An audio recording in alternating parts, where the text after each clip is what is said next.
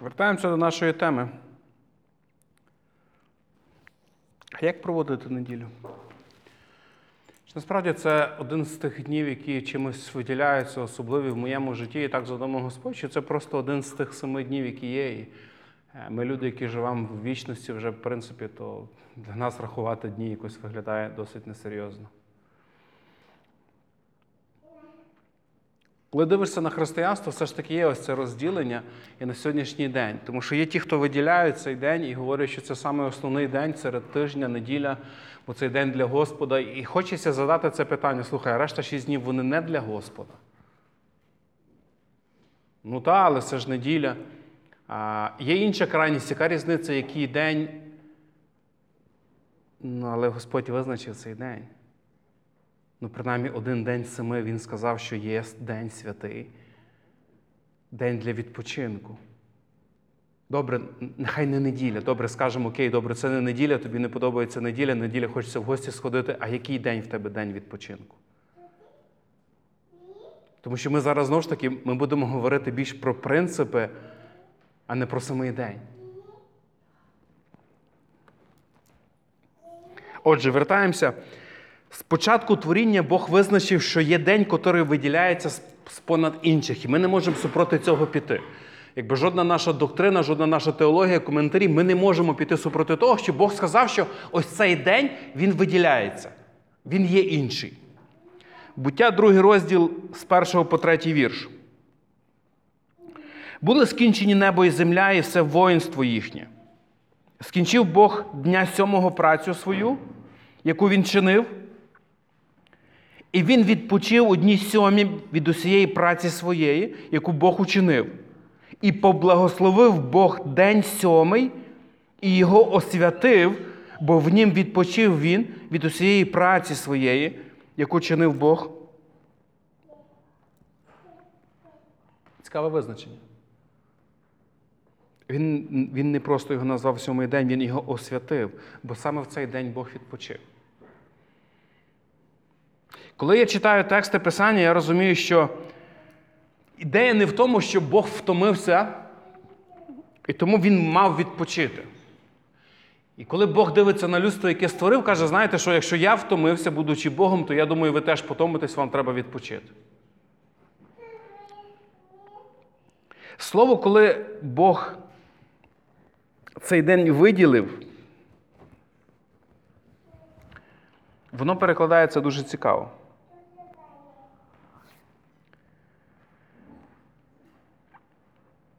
Більш з єврейської мови він не просто відпочив, якби в розумінні того, що от коли йде е, людина далеку дорогу, він втомився, йому треба просто зупинитись, посидіти, тому що його фізичні сили виснажені.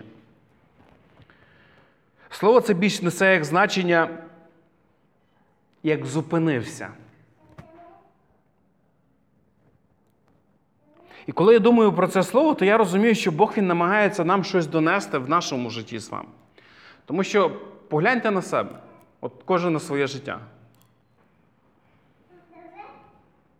І подумайте, чому цей день звучить як заповідь, а не просто як порада? Хіба в нас недостатньо мудрості, зрілості для того, щоб ми самі усвідомлювали, що нам треба зупинятись час від часу? Там, де є заповідь, це завжди мене насторожує, тому що це означає це те, що я не зможу зробити сам. Я можу себе обманювати, але на то дана заповідь, так як і любити і прощати. Чому? Тому що я можу зараз сидіти і думати про те, що в принципі мені легко це дасться, відновлювати стосунки будь з ким. Але я повторюсь, на це дана заповідь. Це означає, що я можу хотіти втікати від цього. І ось коли ідея сьомого дня вона полягає в тому, щоб ми зупинились. Щоб ми мали можливість переоцінити, подивитись, де я є, що я роблю, куди я прийшов. Е, ще хочу додати те, що те, що Господь дає як заповідь, воно насправді для нас має бути в благословіння в радість. Не просто як тягар. Е, про це треба нагадувати, бо часто заповіді Божі ми сприймаємо просто як заборону, як закон, як те, що що нас відділяє від чогось, що може бути добре. Відкрийте, будь ласка, 1 Тимофія, 5 розділ, 17-19 вірші.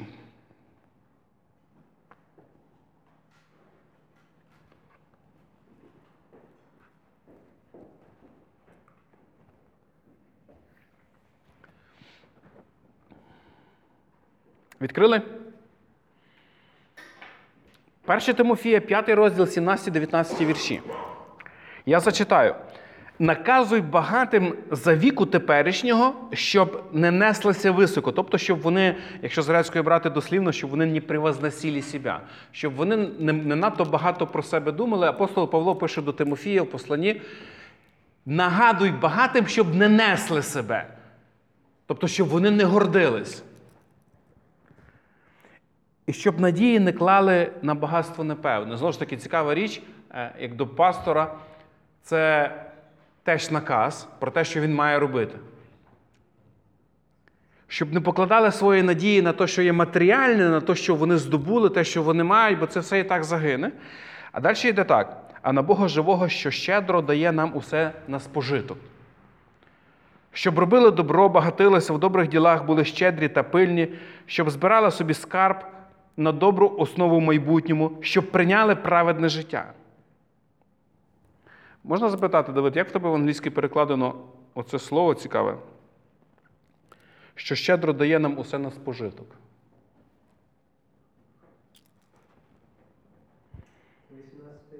Це 17-й вірш, останнє слово в цьому вірші.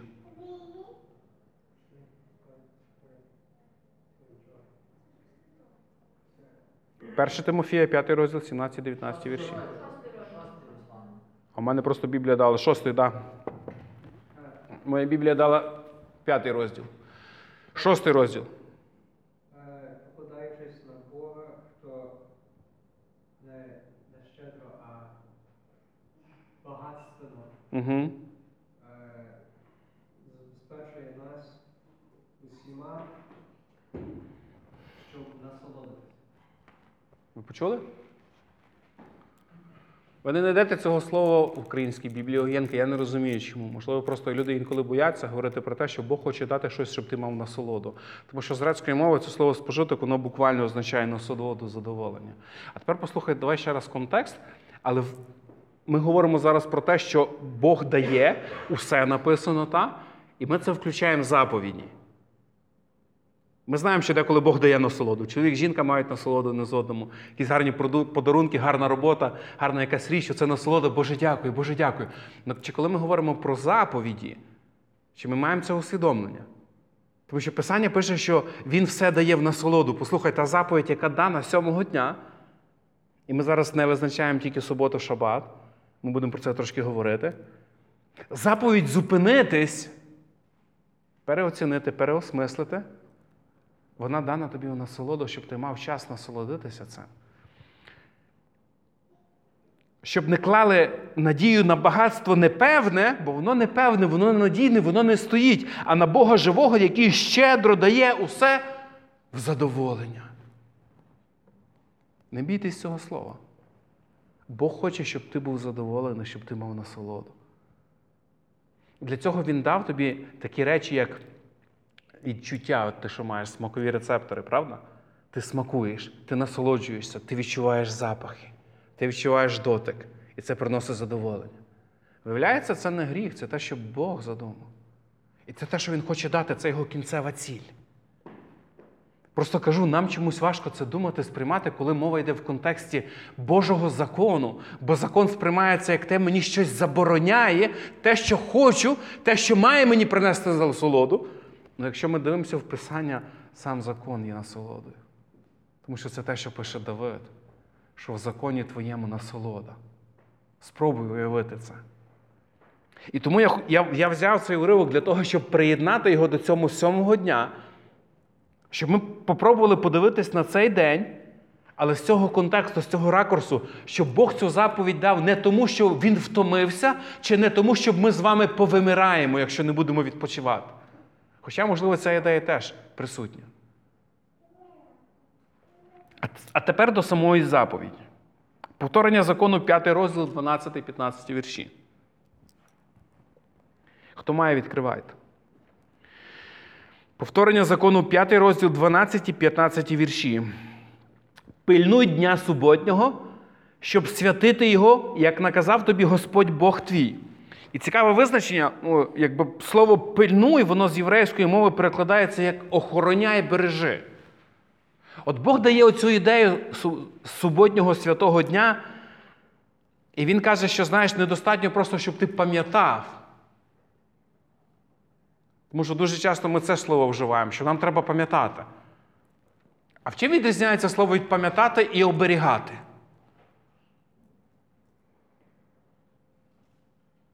Подумай.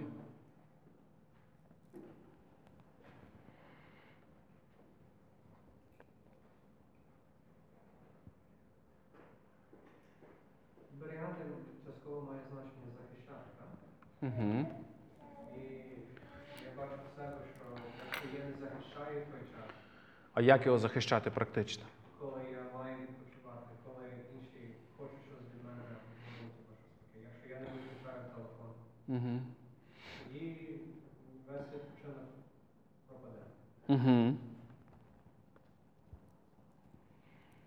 Пильнуй дня суботнього, охороняй, оберігай. Цікава річ. Одна річ можна пам'ятати про те, а неділя. Мені треба йти в церкву, бо це неділя. А інша річ оберігати. А знаєш, що означає оберігати? Це означає, що я мушу поставити позицію свою так, щоб жодні обставини не заважали мені бути там, де Господь заповів. Розумієш різницю? Пам'ятати це я знаю, що я маю бути, але якщо буде можливість, ну я ж пам'ятаю, що це неділя. Але інколи трапляється щось, хочеться щось інше, або щось відволікає, або щось зачитався, або ще щось, або, або ще, або ще, або. І тому написано, що не просто пам'ятай, а пильнуй, оберігай, захищай, щоб хтось не вкрав тебе цей день. А тепер послухай далі. Пам'ятай дня суботнього, щоб святити його, як наказав тобі Господь Бог твій. Виявляється, є продовження. Недостатньо навіть просто оберігати, що цей день тебе має залишитися як будь-який день. Хоча, знову ж таки, хіба інші дні не для Господа. І слава Богу, якщо в тебе всі дні для Господа. Але знаєш, дуже часто це просто пояснення. І недостатньо його оберігати, а треба ще святкувати так, як заповів його Господь. І ми пам'ятали, пам'ятаємо на початку ми говорили, що це слово, яке ну, як, ну, вживається, Бог зупинився, не просто відпочив. Він зупинився, він перестав творити те, що творив. І тепер послухайте далі, з 13 го вірша. Шість день працюй і роби всю працю свою, а день сьомий субота для Господа. Перше, для Господа не роби жодної праці. Не ти, ні син твій, ні дочка, ні раб твій, ні невільниця, ні віл, ні осел, ні вся худоба твоя, приходь, ні приходько твій, що в брамах твоїх, щоб відпочив раб та невільниця, і будеш пам'ятати, що ти був рабом в Єгипетському краї, і він вивів тебе. Бог твій, звідти сильною рукою та витягненим ременом, тобто наказав Бог тобі, Бог твій, святкуй суботній день.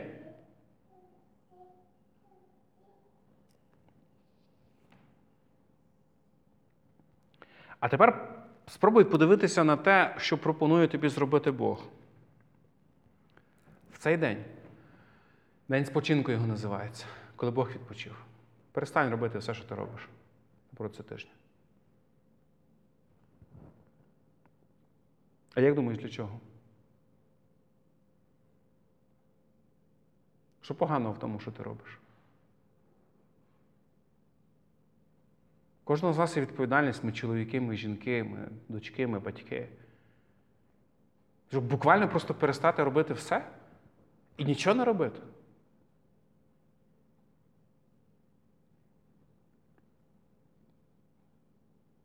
Але Бог чомусь дає цей принцип, Він показує, що Він зробив. Він навіть не просто каже, що тобі треба зробити. Він показує, що Він зробив, він зупинився. Після того, як він творив, творив, творив, творив, і далі стоп, є певна пауза. І пам'ятаєш, що цей день Господній. Хто з вас читав книгу Еклезіаста? Не соромтеся. Всі розділи читали? Скільки розділів Еклезі- Еклезіаста?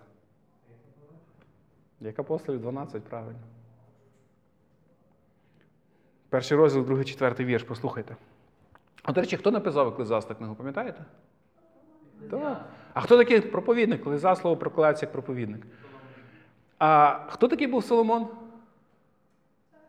Цар. Ще. Син Давида ще. Найбагатший чоловік ще. Купу жінок мав ще. Самий розумний, послухайте, я не даремно це питаю. Тому що Бог йому на його молитву стільки дав мудрості, що нам всім брак не разом купі взяти.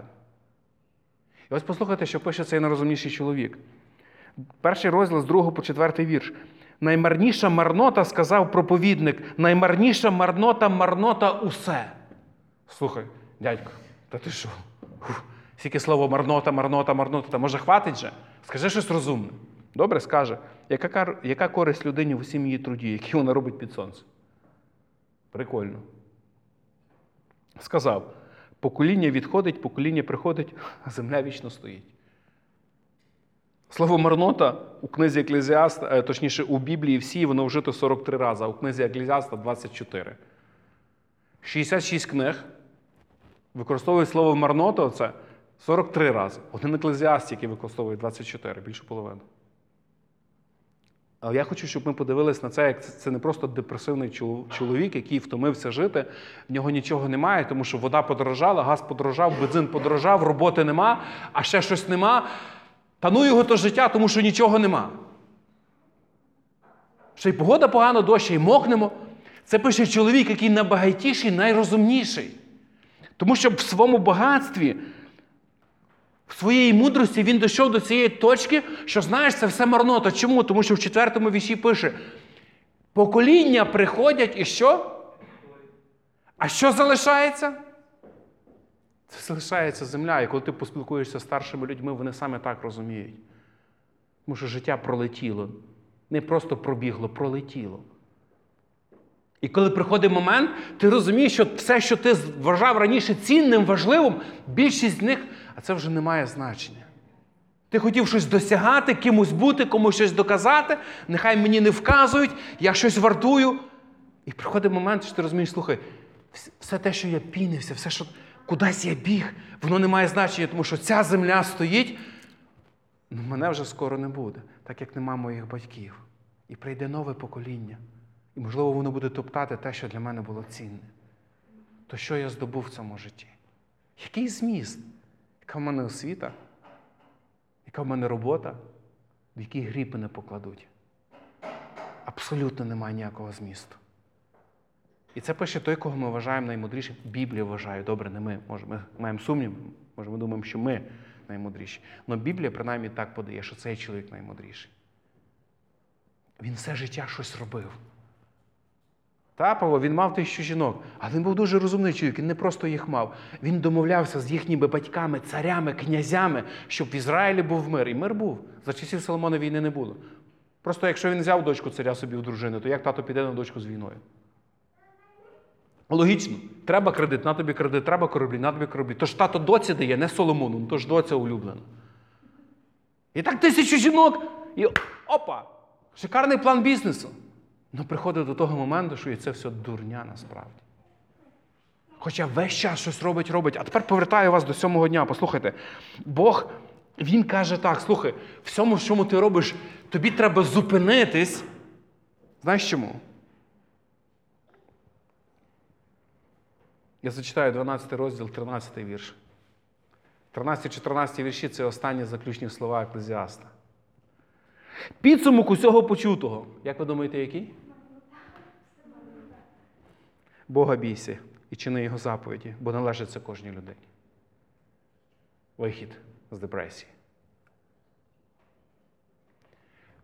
Всіх 12 розділів це все марнота, це все дурня, ганяння вітру, що ти будеш робити в тому житті. Це не має значення. Покоління приходять, відходять. 12 розділ, 13 вірш. Підсумок усього. Всіх 12 розділів. Одне важливо: Бога бійся. Виконуй його заповіді, бо в цьому є зміст. А тепер ще раз повернемося до того, що ми говоримо, як святкувати День Господній. Як святкувати неділю, суботу, ми про це ще трошки пізніше поговоримо. Але чому Бог на власному прикладі показує тобі і мені, і те, що треба було зробити Соломону? Просто зупинитись. І от подумати про цей принцип. Чи я боюсь Бога, чи я виконую його заповіді, бо інакше воно не має змісту. І знаєш, читаючи Писання, те, що я бачу, це те, що Господь вкладав в ідею шабату. Шабат це субота, оцей мир.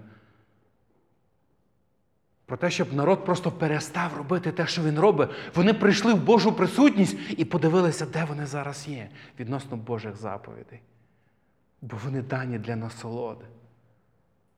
Бо інакше ми просто не будемо мати часу проаналізувати, де я, хто я. Тому цей день настільки важливий. І мова не йде про те, що цей день, в який я просто нічого не роблю. Я перестав працювати, я перестав щось робити. У мене на дивані комп'ютер на пузі, і в мене шабат шалом. Перше, те, що Бог вкладає в день відпочинку. Зупинись. І спробуй піддати аналізу своє життя цей тиждень, де ти був, що ти досягнув стосовно Божих заповідей, які він вже дав тобі і мені. І тому це підсумок. Це глибокий аналіз.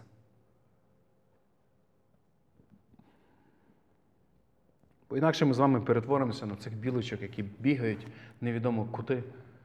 В цьому колесі, знаєте, біжать, біжать, біжать, так і вмирають. Мені цікаво, просто колись було, може, в цієї білочки теж є плани. Вона кудись біжить і про щось мріє, про хороше життя, про новий дуб чи про хорошу сосну, про багато горішків. Там, в чужому лісі, не в нашому. Тут нема, мені треба бігти звідси, мені треба втікати, мені треба шукати кращого життя. Тут точно цього немає. І я біжу. Куди? Тому варто зупинятись. Просто реально сісти в тиші. Ми читаємо зараз лідерським складом книжку, бомбезна книжка, тому що ми читаємо зараз перший розділ, ці хороші принципи. Книжка називається Упрощай. І одна ідея, як упростити своє життя, це просто реально мати час з Богом, коли ти просто зранку сідаєш, відкриваєш певний список своїх справ, молишся і аналізуєш, думаєш, слухай, Боже, а воно тобі треба реально. Я не кажу собі, бо мені все треба. Я би і то робив, і то, і то. Ні, реально, Бог, воно тобі треба. Воно має якесь значення в Царстві Божому. Чи це просто я надумав? Якщо я проаналізую тиждень, як у мене пройшов цей тиждень, на що я витратив час? Я хочу, щоб наступний тиждень був такий ж самий.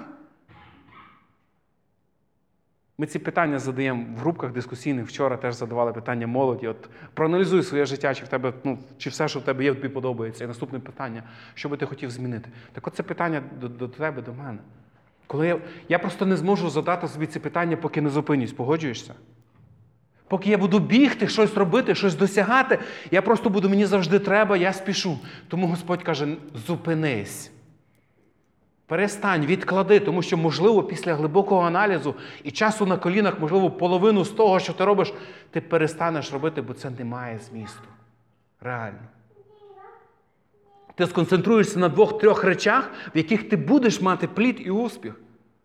Бо, бо хоче, щоб твоє життя воно приносило плід.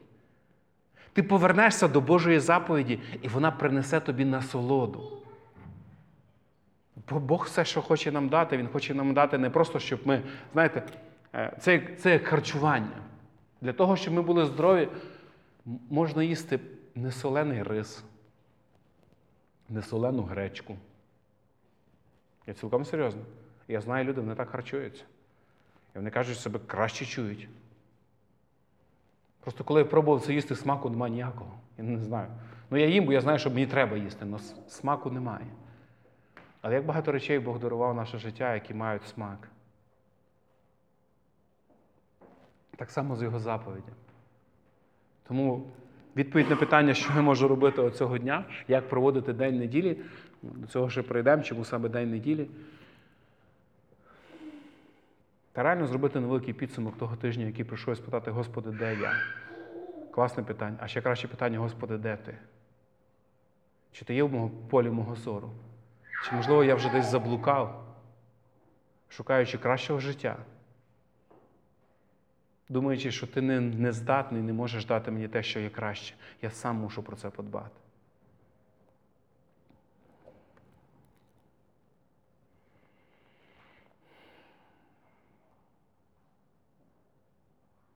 І цікаво пише Еклезіаст про те, послухай. Він пише про те, що це належить кожній людині. Не тільки йому. Нехай свої справи ті багатії продумують, а мені що? Справи прокурора в мене так, ділішки.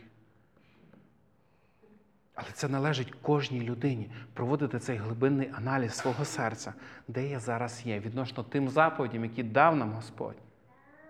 І цей час якраз і називається сьомим днем.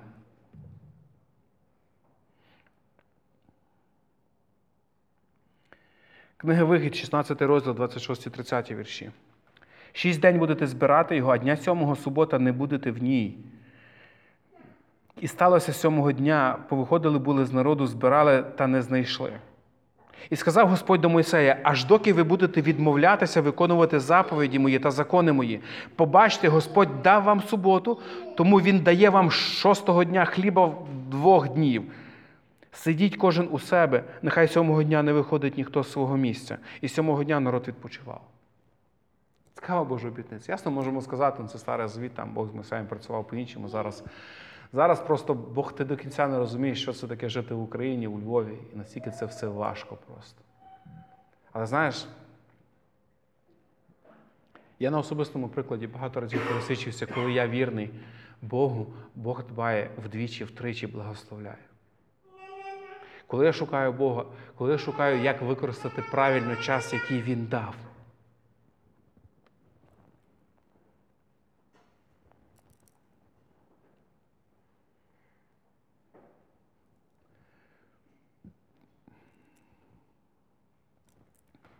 Тому питання знов до мене: де мій день спочинку? І в цьому плані це святий день. Що знаєш, що означає святий? Це відділений. І я дуже хочу, щоб в тебе і в мене був відділений день. Не кожен день одинаковий. А день такого спочинку, де я можу сідати, відкривати Слово Боже, відкривати своє серце, відкривати свій календар, список і говорити відверто з Богом Боже дею.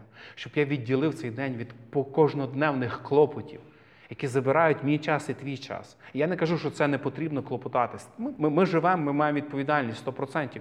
Ну послухайте, ми можемо втратити фокус, якщо не будемо мати цього дня. І цей день, сьомий день, день відпочинку, день зупинки. Ще одна річ, яку робили, і Бог заповідав робити в цей день, звучить так. 15-й вірш. Ну, давайте я прочитаю повторення п'ятий закон з 12 по 15, але виділю 15 вірш. Пильнуй дня суботнього, щоб святити його, як наказав тобі Господь Бог твій. Шість день працюй і роби всю працю свою, а день сьомий субота для Господа, Бога Твого. Не роби жодної праці і ти, твій син та дочка твоя, і раб твій, і невільниця твоя, і віл твій, і осел твій, і всяка худоба твоя, і приходько твій, що в брамах твоїх, щоб відпочив раб твій та невільниця твоєї, як і ти. І будеш пам'ятати, що був ти рабом в єгипетському краї, і вивів тебе Господь, Бог твій звідти, сильною рукою та витягнутим раменем. Тому наказав тобі Господь Бог твій святкувати суботній день. Цікава річ, друзі. Є те, що Бог каже, ти маєш зупинитись, аналізувати, думати про те, де ти зараз, всю свою працю, а є те, що Бог звертається, каже, знаєш, і ти будеш пам'ятати, ти маєш пам'ятати про одну дуже важливу річ. І маєш кожного тижня нагадувати собі цю річ. Про те, що ти був рабом. А це Євангелія, це Пасха. Бо, бо тому наказав тобі Господь Бог святкувати суботній день. Послухай, для того, щоб ти пам'ятав, що сталося в твоєму житті, для того, щоб ти пам'ятав, що Христос викупив тебе, ти маєш виділити цей день в своєму тижні. Я перефразовую зараз на сьогоднішній день. Бо знову, коли я кажу кожен день, ми всі знаємо, що це означає. Ну, я вірю, що і в Новому Завіті цей Божий принцип, він має місце. Його практикувала перша церква, ми почитаємо про це. Коли ми зустрічаємось, перша частина це коли ми маємо час, коли аналізуємо, думаємо про своє життя. Друга частина ми згадуємо про те, що Христос зробив. І це Євангелія. А знаєш, чому це важливо? Тому що це збереже тебе від гордині. Тому що я вірю, що в своєму житті буде час, коли ти подивишся на цей тиждень, на те, що ти досягнув, де ти зараз є, як твоя робота, успіхи, житло, фінанси, там сім'я. І є велике бажання сказати: я молодець, реально. Але Бог повертає тебе до того, де ти був. Щоб те, що ти молодець, ти пам'ятав, за це заплачена ціна. І успіх справжній належить тому, хто викупив тебе, це Христу. Бо без нього ти би не був тут. Я знову перефразовую зараз на Новий Завіт, друзі. Тому що там ідея була згадувати Пасху, коли народ був в рабстві. Вони не мали нічого свого, їх знищували. І прийшов Бог через Мойсея, він вивів. І ілюстрація Пасхи була там в Єгипті. І народ це пам'ятав, і Бог до них звертається і каже, що ти пам'ятав, як святкувати День суботній. Ось саме так. Згадувати, пам'ятати, що ти викуплений, що ти був рабом в Єгипті. І знаєш, це було записано і для Соломона також. Я не знаю, в який момент це втратилося. Нам важко самим з вами проаналізувати, коли є щось, що ми втрачаємо, правда, десь фокус з Бога, з заповіді Божої. Але це було написано також до Соломона. І прийшов момент, він це знову зрозумів.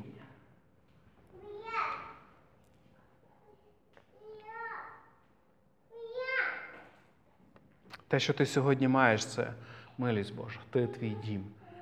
Якщо називати речі своїми іменами, то ти той, хто раніше був рабом гріха, якого Господь спас по своїй милості.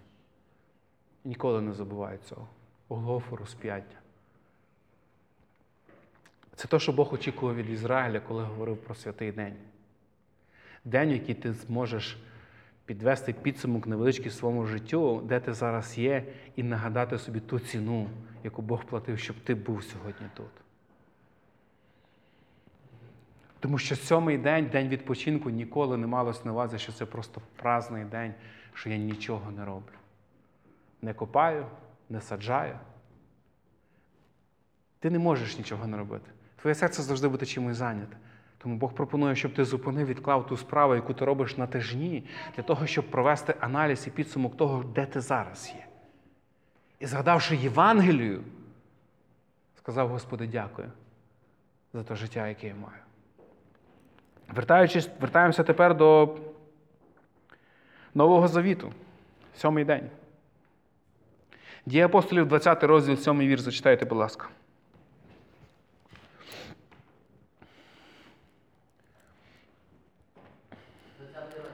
Так.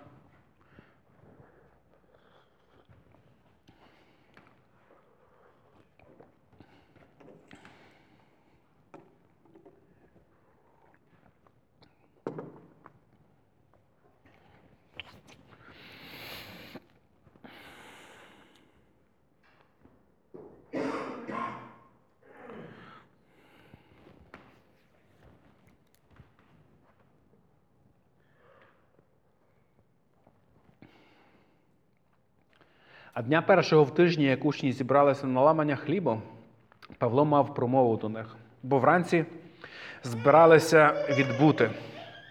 І затягнув своє слово аж до півночі. Там далі йде історія про те, як один хлопчина, який був в гостині цього дому, він впав, заснувши на підвіконнику. І всі думали, що він помер, але апостол каже, та ні, він просто відпочиває, все добре, продовжує свою проповідь. Але це ті згадки перші, які дають нам трошки зміну фокусу про те, щоб ми подивилися те, що насправді Бог вкладав в суботу не як день тижня, а як принцип суботства. Так? Оцей спочинок. Тому що ми читаємо дня першого тижня, і якщо е, читати в грецькому оригіналі, то буде звучати як? Так, дня першого після шабату, після суботи. А який перший день? Неділя. А як ви думаєте, чому церква вирішила поміняти?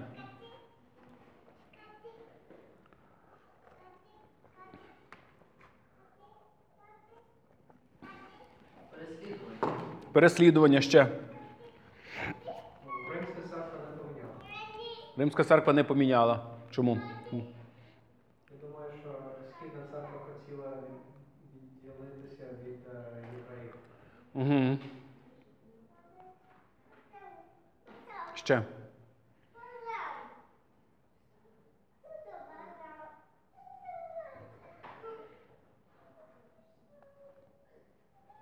Це дуже проста річ. Євангелія розпоширилося вже по всіх країнах, не тільки по юдеї.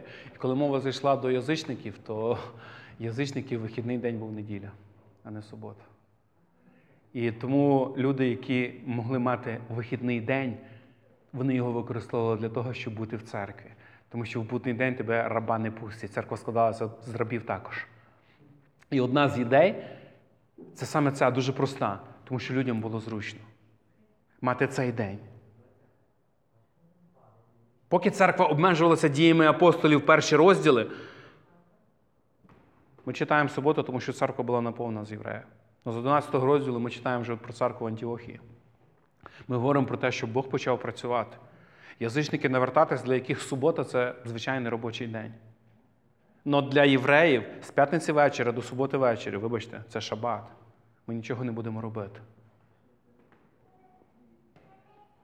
І тому одна з ідей те, що це було просто зручно для тої церкви, яка збиралася тоді. І все. І не більше. Тому, опять-таки, ми повертаємося до того, що Бог Він закликає тебе, щоб ти пам'ятав про цей принцип, що тобі варто зупинитись і подивитись, де ти є, на якій дорозі. І цей день, в який ти будеш це робити, послухай, це є день святий.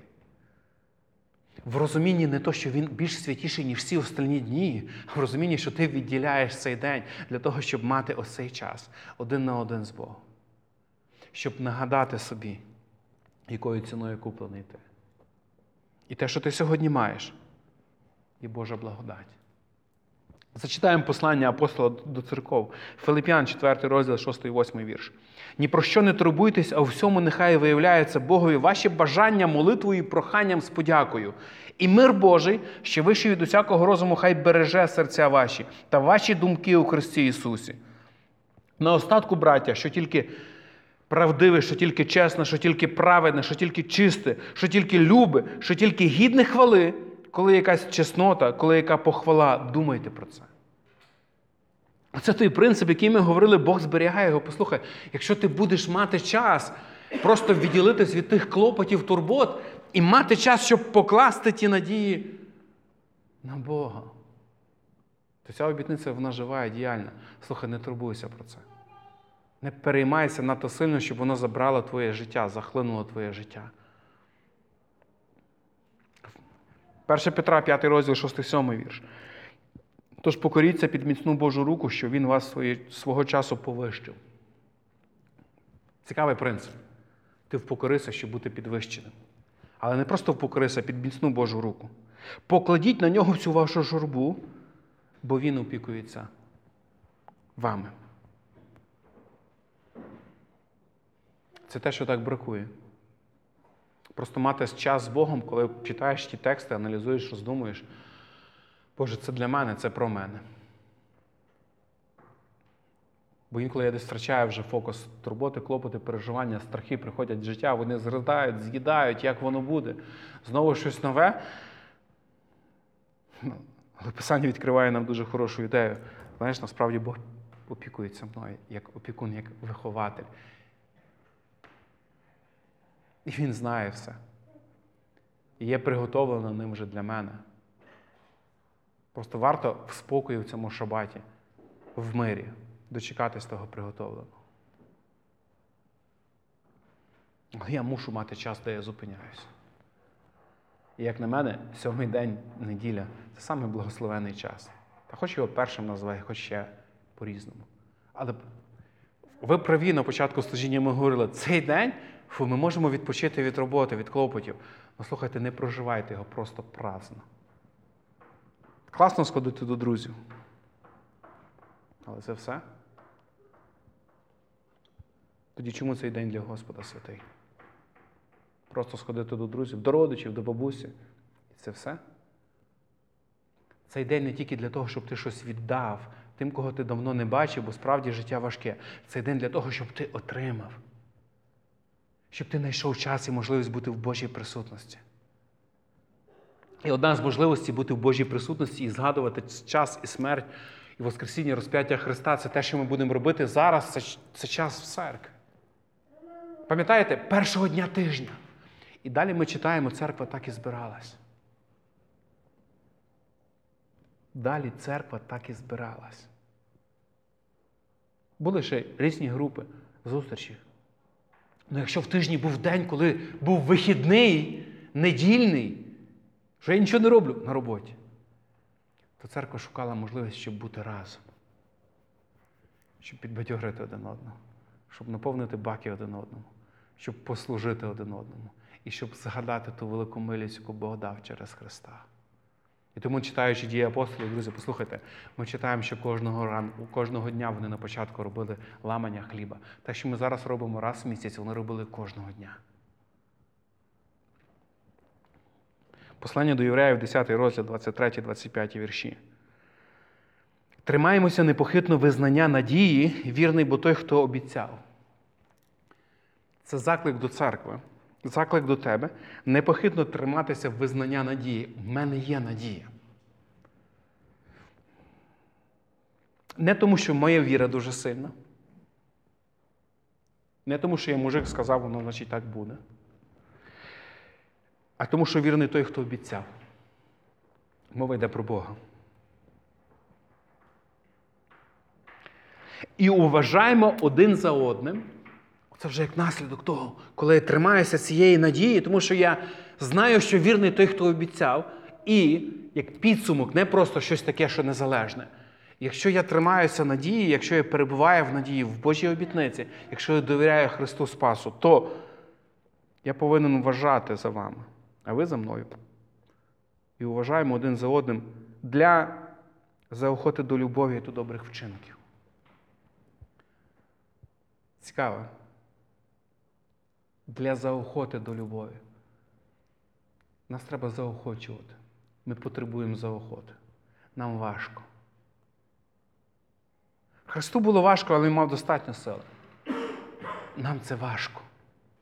І нам треба вчитись, це як теж як заповідь, це не те, що саме природнє витікає з мене, що в мене є бажання всіх довкола себе заохочувати.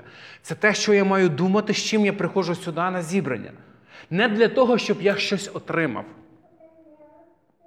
а щоб я побачив, яка людина має потребу в заохоті до любові до добрих вчинків. Це означає побачити людину, яка зараз в певний момент вона не може являти любов. Щось заважає. Я не оцінюю, що гріх, не гріх, втома фізична. Це навіть не моя сутність. То все вис... вишукувати, думати, я маю жити так, щоб допомогти заохотити, щоб вона мала хоч якусь маленьку надію і явити ту любов, яка живе в ній. Бо якщо вона Божа дитина, любов Божа Духом Святим зійшла в її серце, вона там є. Просто є час, коли нам важко її являти ту любов. І це правда. Тому важливо, що ми підбадьорювали один одного, заохочували і до добрих вчинків. Ось ціль нашого зібрання. Що ми маємо робити? Ми виснажуємося, коли ми вкладаємо, коли ми служимо, коли ми віддаємо. Це правда, ми виснажуємося. І не завжди нам вистачає мудрості, щоб йти до джерела, до Христа і там черпати ту силу і вертатись назад. Можливо, треба, щоб хтось був біля нас, хто допоможе нам прийти до того джерела. Бо в нас самих немає живої води, ми не можемо дати. Але ми знаємо напрямок. Ми знаємо, де може людина почерпнути цю живу воду, де вона може бути підбадьорена. Христа було достатньо сили, і коли я дивлюсь на нього, я, я, вража, я вражений. Він робив те, що має робити. Він не чекав одобрення, оцінення людей, тому що він має робити. Е, Явний приклад для мене, пам'ятаєте, е, натовп людей йде за ним. От вони йдуть за ним, він повертається, говорить такі слова. Ви йдете за мною. Чому? Понаїлись, правильно, Петре. Прикольно? Багато людей йде за Христом. Послідовники, учні, шанувальники. Проста банальна річ. Вони просто знають, що там є хліб на шару. І знаєте, що робить Христос? Він дає цей хліб. Тому що коли Він годував їх хлібом, Він вже знав мотивацію їхнього серця. І вони йдуть за ним. І знаєш, як на сьогоднішній момент це звучить приблизно так, слухай. Я дуже ціную те, що ти робиш для мене. Тому що ти мені даєш те, що мені потрібно. Ну, по великому рахунку мене не цікавить, хто ти є. І ми будемо зустрічати це, і ми зустрічаємо це дуже часто в нашому житті. І самі по собі ми не будемо мати достатньо сил, щоб рухатись і давати цей хліб далі. Христос мав, тому що Він, годуючи їх, знав, чому вони прийшли. Вони не збиралися ставати послідовниками, вони не збиралися ставати учнями. Їм просто подобалось, що є хліб. Тому на сьогоднішній день це звучить дуже красиво так. Я дуже ціную те, що ти робиш для мене. І ви будете зустрічати ці слова. І вас будуть опускатися руки, коли ви будете розуміти, що цінується саме те, що ви робите, але не цінується ви як особистість. Але це не має зупиняти нас. Тому що це не зупинило Христа. І для того, щоб нам зовсім руки не опускалися отак. Відповідно до Євреїв, 10 розділу, цей 25, 24 вірш. Уважаємо один за одного. Ми повинні бути поряд, щоб такій людині, в якої вже руки опускаються, допомогти підняти ті руки і заохотити його до любові. Послухай.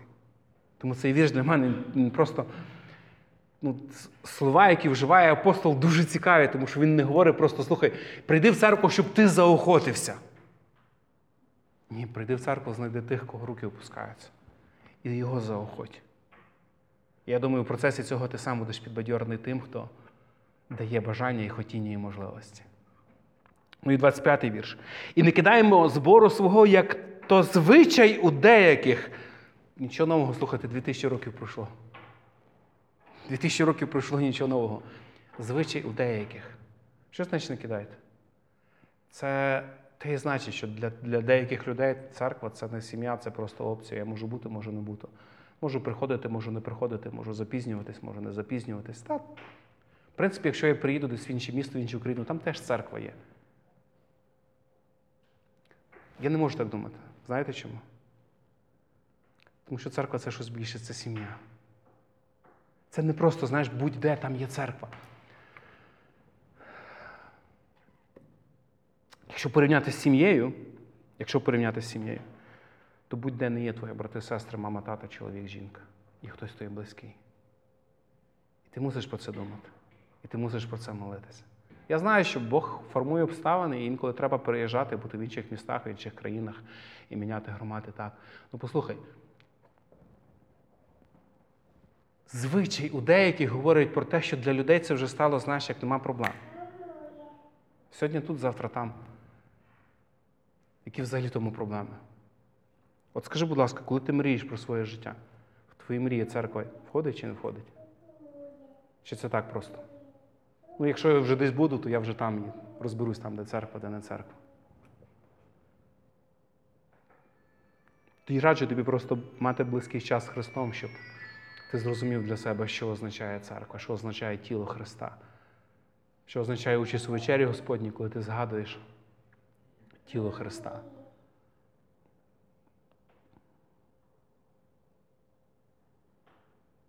Але заохочуємося. І тим більше, скільки більше ви бачите, що зближається день той.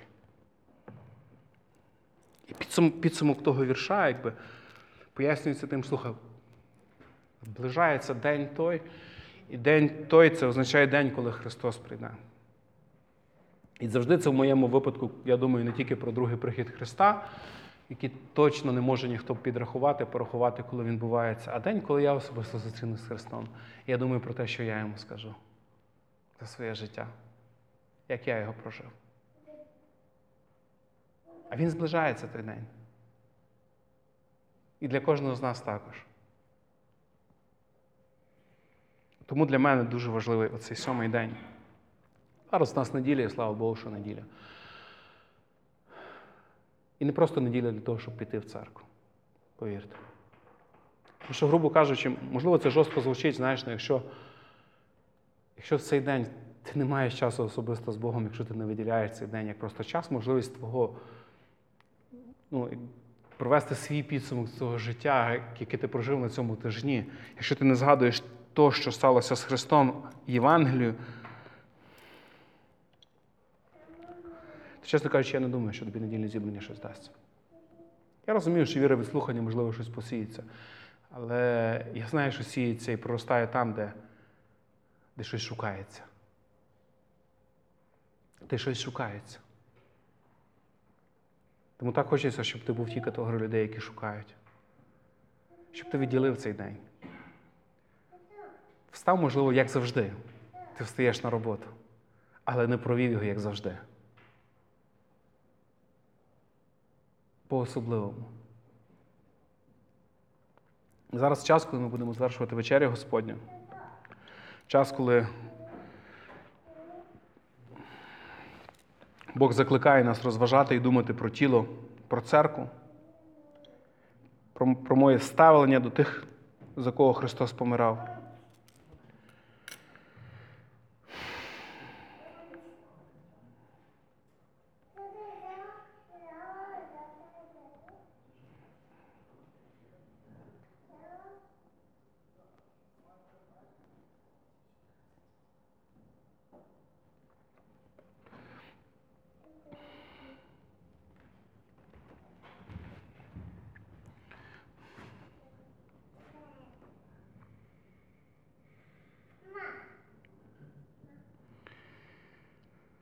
Прийняв я від Господа і вам передав, що Господь Ісус ночі тієї, як виданий був, взяв хліб і подяку віддав і переломив і сказав: Прийміть, споживайте це тіло моє, що за вас ламається.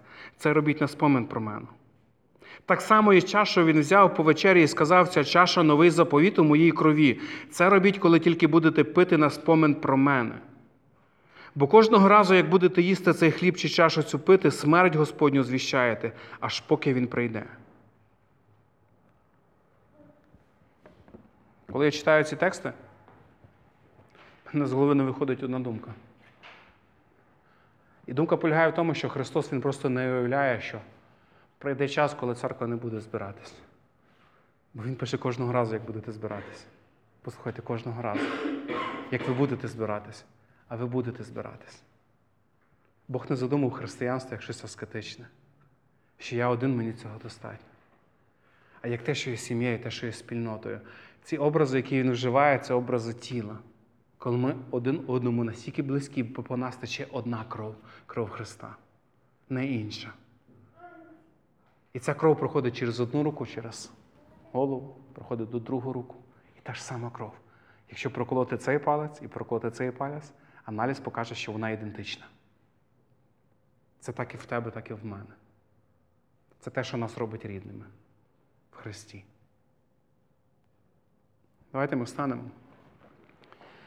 І також Писання закликає, щоб кожен з нас ми випробовували себе і так їли чи пили хліб, коли ми визнаємо про те, що в своєму житті немає в нас зараз того, щоб розділяли з Христом, що через своє відношення, через своє ставлення один до одного ми зневажали того, за кого Христос помирав.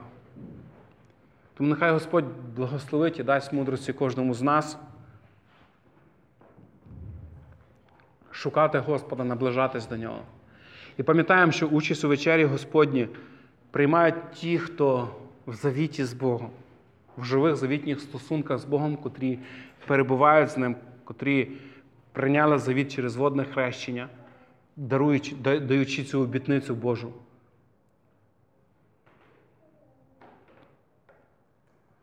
Батько наш Небесний Господь, дякуємо Тобі за те нове життя, яке ми маємо, Господи, в церкві, в тілі Твоїм, Господь. Я молю, Боже, справді, щоб кожен з нас, Господи, ми усвідомлювали, Боже, цю, цей, цей зв'язок, взаємозалежність один від одного, Боже, так як і Ти задумав, Господь. І ми пам'ятаємо, Боже, яка ціна була заплачена, Господи, за наше нове життя. Ти віддав свого Сина.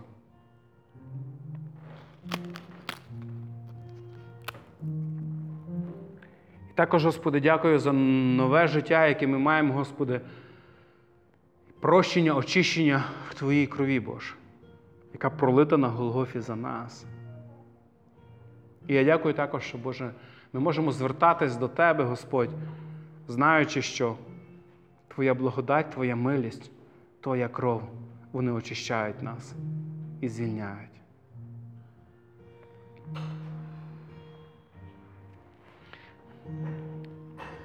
Хто гідний, хто готовий, запрошую всіх прийняти участь у вечері Господній. Час, коли ми свідкуємо перед Богом один перед одним, що цінність жертви Христа для нас дуже важлива.